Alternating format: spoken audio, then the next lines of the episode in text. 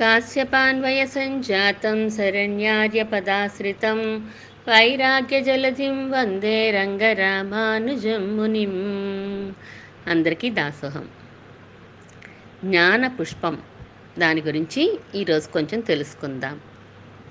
జ్ఞానం అంటే knowledge to know అంతే కదండి? తెలియడం. మనకి విషయాలు ఎలా తెలుస్తాయి? ఇతర బయట ఉన్న విషయాలు ఎలా తెలుస్తాయి? మనకున్నటువంటి జ్ఞానేంద్రియాలు ప్రేరేపిస్తే జ్ఞానేంద్రియాలు ద్వారా అంటే కర్మేంద్రియాలు జ్ఞానేంద్రియాలు కలిసి మనకి ఇన్ఫర్మేషన్ని లోపలికి పంపిస్తాయి మనసు దగ్గరికి. ఏది గ్రహించాలన్నా మనకి కర్మేంద్రియాల ద్వారా జ్ఞానేంద్రియాల ద్వారానే మనకి ఇన్ఫర్మేషన్ లోపలికి వస్తుంది అది జ్ఞానం కలగడానికి ఇంద్రియాల ద్వారానే కలుగుతూ ఉంటాయి కదా మనకి. ఏదైనా ఒక పెయింట్ వేయడం నేర్చుకున్నాం అనుకోండి చీర మీదో లేకపోతే దేని మీదైనా క్లాత్ మీద. అది ఒక జ్ఞానమే. చీరలకు ఫాల్ కుట్టడం అది ఒక జ్ఞానమే. మన బ్లౌజ్ కుట్టుకోవడం అది జ్ఞానమే.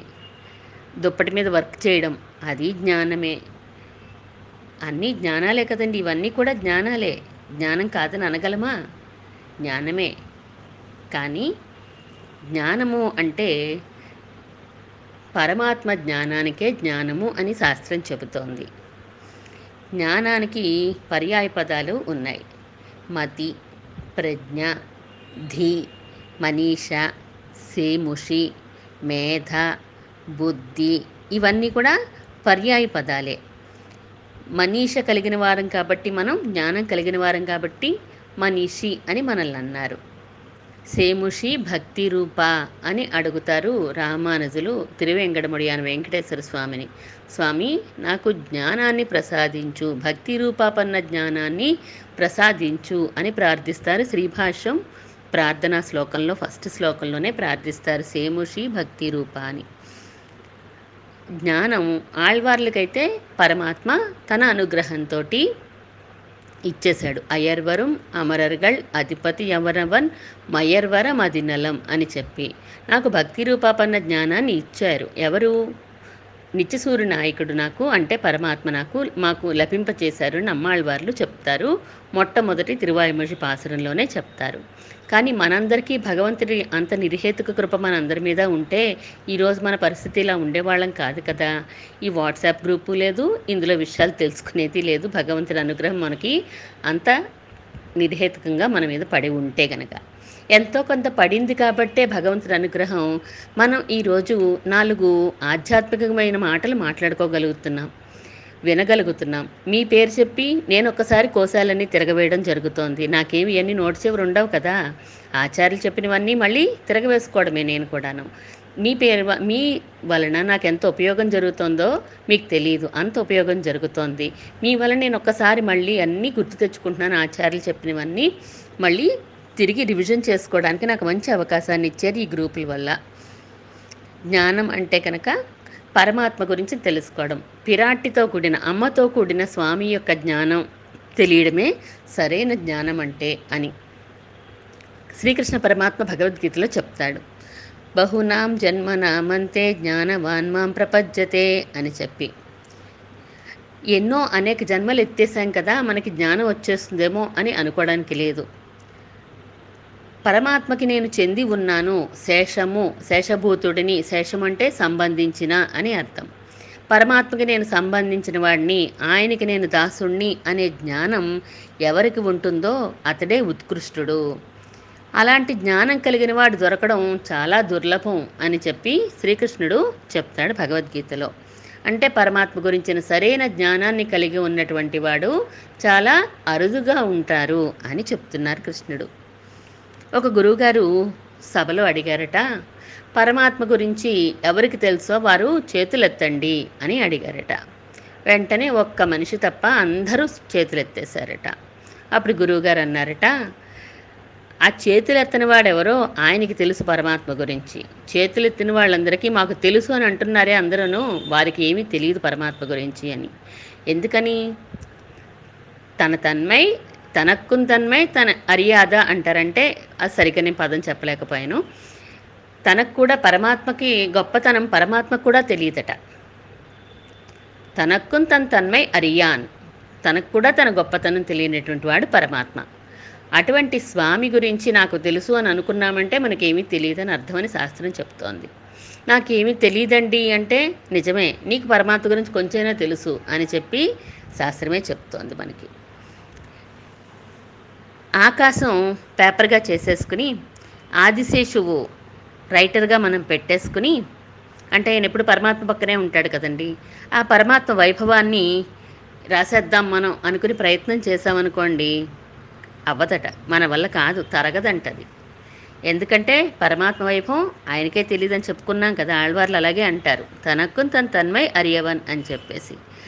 అలా అటువంటి స్వామి యొక్క గొప్పతనాన్ని అటువంటి స్వామి యొక్క గురించిన జ్ఞానాన్ని తెలుసుకోవాలని ప్రయత్నం చేయడమే. మొత్తం తెలిసిపోద్దని కాదు కానీ తెలుసుకోవాలని ప్రయత్నం చేయడమే పరమాత్మ జ్ఞానాన్ని కలిగిస్తుంది కొంతైనా. పరమాత్మ ఈ లోకంలో కృపచేత అనేక జన్మలు ఎత్తాడు. మనకి ఎన్నో మంచి విషయాలు చెప్పాలి అని అనుకుని ప్రయత్నం చేశాడు. తన గురించి తాను చెప్పుకోవాలి అనుకుని ప్రయత్నం చేశాడు. అది అవ్వలేదు కాబట్టే మనకు మళ్ళీ ఆళ్వార్లని అందరినీ కూడా పంపించి భగవద్ రామానుజుల్ని పంపించి తన గురించి చెప్పే ప్రయత్నం చేయమని చెప్పారు. ఆళ్వార్లందరూ కూడా పరమాత్మ గొప్పతనం మాత్రమే ఉంటుంది దివ్య ప్రబంధంలో. మిగిలిన ప్రబంధ మిగిలిన గ్రంథాలు ఏమైనా తీసుకుంటే రామాయణం కానీ మహాభారతం కానీ పరమాత్మ విషయంతో పాటు అనేక విషయాలు ఉండొచ్చు ఉంటాయి కూడా. కానీ దివ్య ప్రబంధంలో కేవలం పెరుమాళ విషయం మాత్రమే ఉంటుంది. అందుకే దివ్య ప్రబంధం దివ్య ప్రబంధం సేవాకాలం అని చెప్పి మనం కొట్టుకుపోతూ ఉంటారు వైష్ణవులందరూ కూడాను. ఎందుకంటే అది చదువుతుంటే ఒక రకమైన ఆనందం. పరమాత్మ విషయాలు చదువుతుంటే ఆనందం కలగదా అండి? మనకి తెలియదు అది. ఆ నోటికి అమృతం ఊరుతుందని కూడా మనకి గుర్తించలే స్థితి మనకు లేదు. కానీ నిజంగానే నోట్లో అమృతం ఊరుతూ ఉంటుంది. ఎంతకీ ఆపాలని అనిపించదు దివ్య ప్రబంధం. ఎన్ని కర్మలు ఆచరించినా ఎన్ని సేవాకాలాలు చేసినా ఎన్ని శాస్త్రాలు చదివినా ఏం చేసినా దేనికోసం? అంటే జ్ఞానం కలగడం కోసం. జ్ఞానం అంటే పరమాత్మ గురించిన జ్ఞానమే అని అనుకున్నాం కదా. ఆయన గురించిన జ్ఞానం లేకుండా మనం ఎన్ని పనులు చేసినా అవి శుష్కంగానే ఉంటాయి. ఎందుకు చేస్తున్నామో తెలియకుండా చేస్తే గ్రంథాలన్నీ పదే పదే పదే పదే తిరగవేసేసామనుకోండి నో యూజ్. ఆ గ్రంథాలు చదివినా న్యూస్ పేపర్ చదివినా ఒకటే. న్యూస్ పేపర్ చదివినట్టు పుస్తకాలు తిరగేస్తారు చాలామంది. దానివల్ల ఏంటండి ప్రయోజనం? ఏం లేదు. గ్రంథాల వలన ఎంతో కొంత భగవతత్వం తెలుసుకుంటే ప్రయోజనం అది. కానీ ఆ జ్ఞానం మనకు కలగకుండా అడ్డుపడుతూ ఉంటాయి మనం ఇంతకుముందు జన్మల్లో చేసినటువంటి మన పాపాలన్నీ కూడా. ఆ పాపకర్మలు పరమాత్మ గురించిన జ్ఞానం మనకు కలగకుండా చేస్తూ ఉంటాయి. కానీ మన ప్రార్థన వలన పరమాత్మ అనుగ్రహం కోసం మనం ఎదురు చూస్తూనే ఉండాలి. చాతకపక్షి ఎలాగైతే ఆ వర్షం నీరు కోసం ఎదురు చూస్తూ ఉంటుందో పరమాత్మ నువ్వు కటాక్షించు నీ జ్ఞానాన్ని నాకు ప్రసాదించు అని చెప్పి మనం ఎదురు చూస్తూనే ఉండాలి. తామర పుష్పం ఎలాగైతే సూర్యుడి రాక కోసం ఎదురు చూస్తూ ఉంటుందో వికసించడానికి అలా మనలో కూడా హృదయ తామరవే అనే జ్ఞానం విర విరియాలి అని చెప్పి హృదయాల్లో జ్ఞానం పరమాత్మ గురించిన జ్ఞానం విరియాలి అని చెప్పేసి మనం కూడా ఆ ప ఆచార్యుడు అనే సూర్యుడి కోసమో ఆ పరమాత్మ కటాక్షం అనే సూర్యుడి కోసమో ఎదురు చూస్తూనే ఉండాలి మనం. అప్పుడే ఆ పాపకర్మ ఫలాన్ని మనం నశింప చేసుకుంటేనే జ్ఞానం కలుగుతుంది కదా. భగవంతుడే మనకి రడు అనే జ్ఞానం కలగడం మనం జ్ఞానం అంటే అని అనుకున్నాం.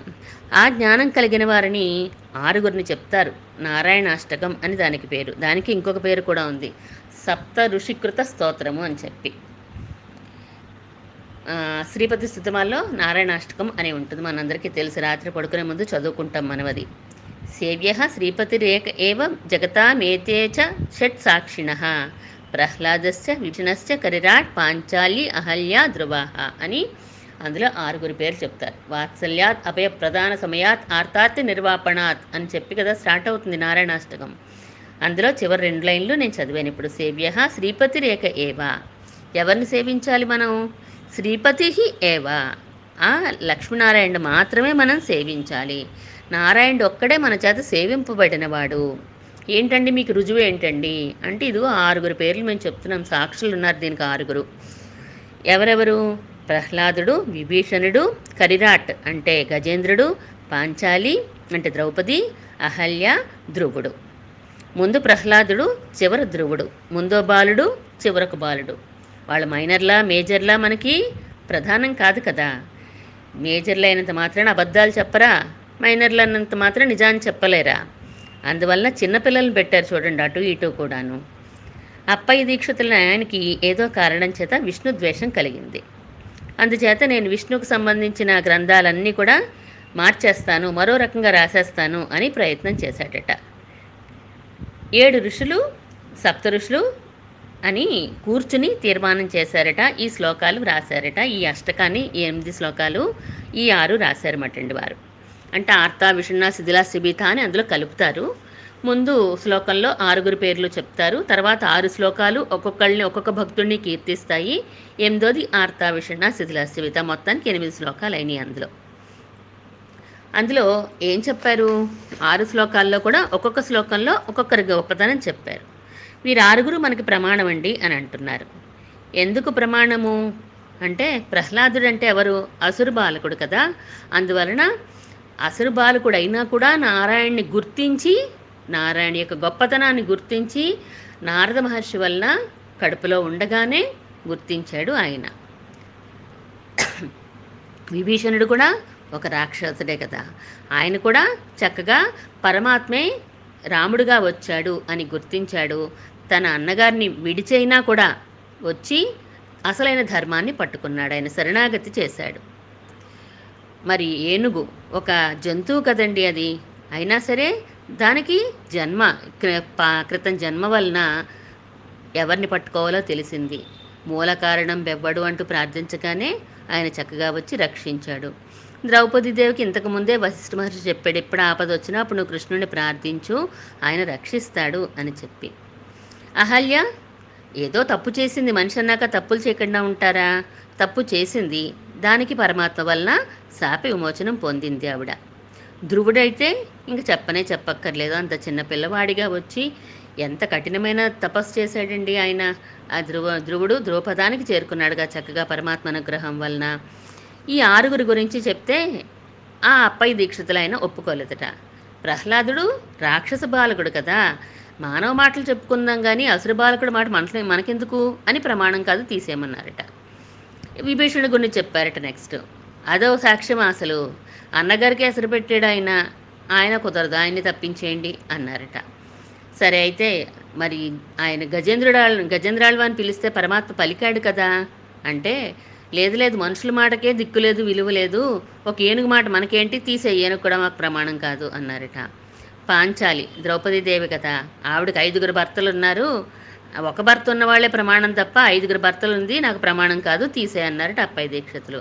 సరే అయితే అని అహల్య మాట చెప్పారట. అహల్య మాట చెప్తే మతించకార దుర్మేధ అన్నాడు వాల్మీకి భగవానుడు. వాల్మీకి మహర్షి అబద్ధం ఆట కదా అందువల్ల చెడ్డ బుద్ధి కలిగిన ఆవిడ అని చెప్పాడు కాబట్టి ఆవిడ మాట నాకు ప్రమాణం కాదు అని చెప్పి తీసేశాడు అది కూడా. సరే ధ్రువుడు పోని ధ్రువుడి మాటల ప్రమాణం కదయ్యా అని ధ్రువుడి గురించి చెప్పారట ఈ ఋషులు. అంటే ధ్రువుడు మైనర్ కదా మైనర్ మాట చెల్లదు కాబట్టి అసలు వీళ్ళెవరు పనికిరారు అన్నట్ట ఆయన. వీళ్ళందరూ మైనరా మేజరా కాదు కదా. వాళ్ళకి ప్రమాణంగా ఏం చూడాలి? వాళ్ళ బుద్ధి చూడాలి మనం. బుద్ధి చూసి మనం ఎటువంటి వారు ఎలా చెప్పారో మనం గమనించుకోవాలి. భగవంతుని ప్రార్థించిన వారు ఏ దశలో ఉన్నా కూడా చక్కగా పరమాత్మ వచ్చి వాళ్ళని రక్షించారు. పరపురుషుడు స్పృశించాడని అపవిత్రాలైంది. కానీ అహల్య భగవత్ కటాక్షంతో పవిత్రాలైంది కదా మళ్ళీని. తనని కాపాడలేని దశలో ఉన్నారు ఐదుగురు భర్తలు కూడా పాపం. దిక్కులన్నింటినీ కూడా జయించిన వారు ఈరోజు దిక్కుమాలిన స్థితిలో కూర్చున్నారు. కానీ భగవంతుని ప్రార్థించింది కాపాడబడింది ద్రౌపదీదేవి. ఏనుగు పిలిచింది భగవంతుణ్ణి. మనలాగా ఏమైనా స్పష్టంగా స్తోత్రాలు అయి చదవ చదవగలదండి ఏనుగు? వెయ్యేళ్ళు యుద్ధం చేసి ఓపికంతా ఉడిగిపోయి ఏనుగు అటువంటి అస్పష్టంగా పలికింది అదే అంత ఓపిక అయిపోయింది కదా అప్పటికే. అయినా సరే వచ్చాడు భగవంతుడు. నన్ను కాపాడాడు. జంతువు పిలిచినా వచ్చి కాపాడాడు అని చెప్పి ఈ ఋషులందరూ పాపం ఇలా ఇంతమందిని చూపించారు వాళ్ళకి. అన్నగారు తన్ని పారేస్తే కాపాడి లంకా సామ్రాజ్యాన్ని మళ్ళీ ఇప్పించాడు కదా ఆ విభీషణుడికి. అందుకని వీళ్ళందరూ మనకి సాక్షులండి. భగవంతుడి గురించి జ్ఞానం వీళ్ళందరికీ చక్కగా కలిగిన వారు అని చెప్తున్నారు. ఎవరు ప్రార్థించినా వచ్చి వారి కోరిక తీర్చాడు కదా. ధ్రువుడికి ధ్రువపదాన్ని ఇచ్చి రక్షించాడు. అటువంటి పరమాత్మ గురించిన జ్ఞానం వీరందరికీ కలిగి ఉన్నవారు వీళ్ళందరూ కూడాను. నారదుడు మనం ఎప్పుడు చెప్పుకుంటూ ఉంటాం నారదుడు అంటే సినిమాల్లో చూపించినట్టుగా ఆయన తక్కువవాడు కాదండి. నారద అంటే అజ్ఞాని అజ్ఞానాన్ని ఛేదించేవాడు అని అర్థం. అంటే జ్ఞానాన్ని ఇచ్చేవాడు. నారం దదాతి ఇది నారద అంటారు. ఆ పరమాత్మకు సంబంధించిన జ్ఞానాన్ని ఇచ్చేవాడు నారదుడు.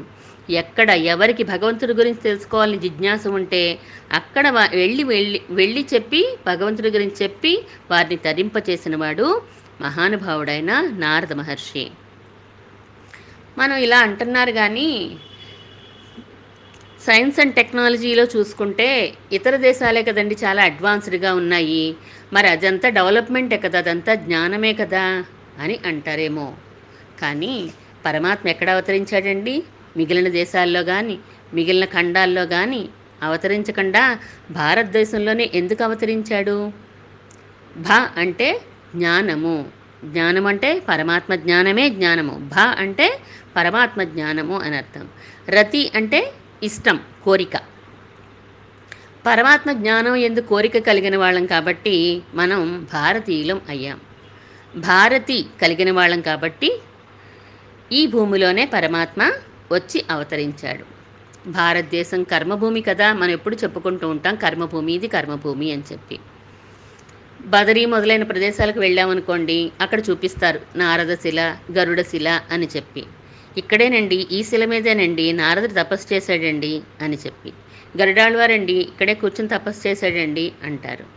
కుమారస్వామి అండి తిరుపతిలో ఉండి తపస్సు చేసి తన శాపాన్ని పోగొట్టుకున్నాడండి కుమారతీర్థం అంటారు. వాళ్ళు ఉండేది ఎక్కడ పైలోకాల్లో కదా. మరి పైలోకాల్లో వాళ్ళు అక్కడ చేసుకోవాలి కానీ భారతదేశానికి వచ్చి ఇక్కడ చేసుకోవడం ఏంటండి? అంటే ఆ భూములన్నీ భోగభూములు మాత్రమే. ఈ భూలోకంలో ఇది మాత్రమే భారతదేశం మాత్రమే కర్మభూమి కాబట్టి ఇక్కడే ఉజ్జీవించాలి అని అనుకుంటే ఎవరైనా తపస్సు చేసినా స్తోత్రం చేసినా ఏం చేసినా ఈ భూమి మీద మాత్రమే చేయగలరు. అంత గొప్ప భూమి మన భారత భూమి. ఇతర దేశాల్లో ఏం చేస్తారండి? ఆహారం నిద్ర భయం మైథునం మనం ఇదివరకు చెప్పుకున్నాం ఇవన్నీని వారికి అదే జీవనం. ఆ నాలుగు ఉంటాయి అంతే. వాళ్ళకి ఎంతసేపు సంపాదించడం తినడం పడుకోవడం ఇంకే కదండి వాళ్ళు చేసేది. మోక్షం ఆ దేశాల్లో ఉంటే రాదు. వారు కూడా ఇక్కడికే రావాలి. జ్ఞానం కావాలంటే పరమాత్మ జ్ఞానం కావాలంటే ఇక్కడికే రావాల్సిందే. అక్కడ ఉంటే రాదు వాళ్ళకి.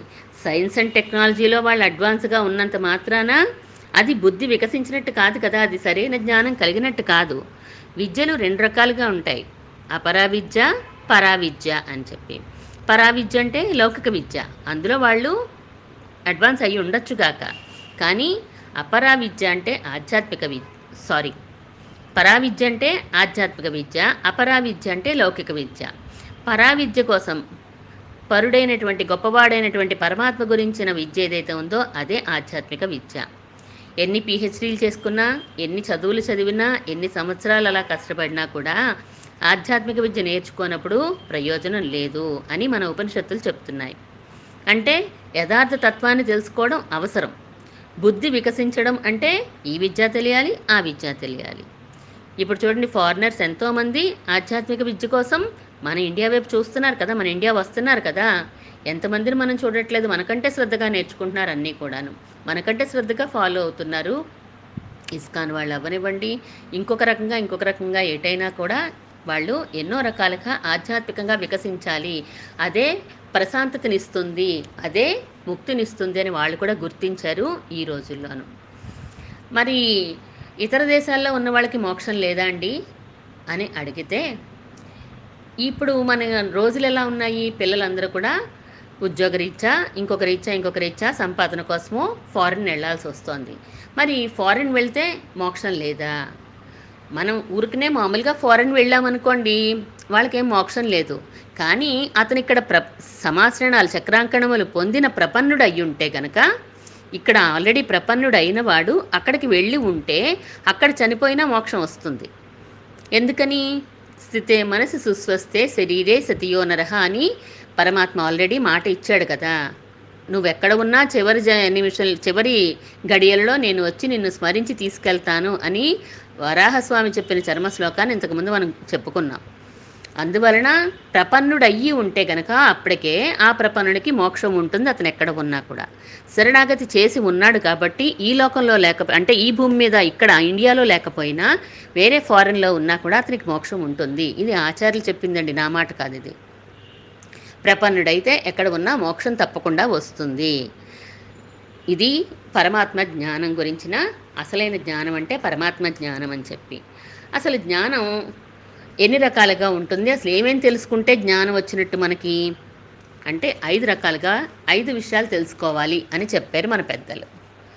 ఆ ఐదు ఏమిటి? అంటే జీవాత్మ వివరాలు పరమాత్మ గురించిన వివరాలు. ఈ జీవుడు పరమాత్మని చేరుకునే ఉపాయాలు ఏమైనా ఉన్నాయా? ఏంటవి? నాలుగు. ఈ జీవుడు పరమాత్మని ఎందుకు చేరుకోలేకపోతున్నాడు? మధ్యలో ఆటంకాలు ఏమొస్తున్నాయి? ఐదు.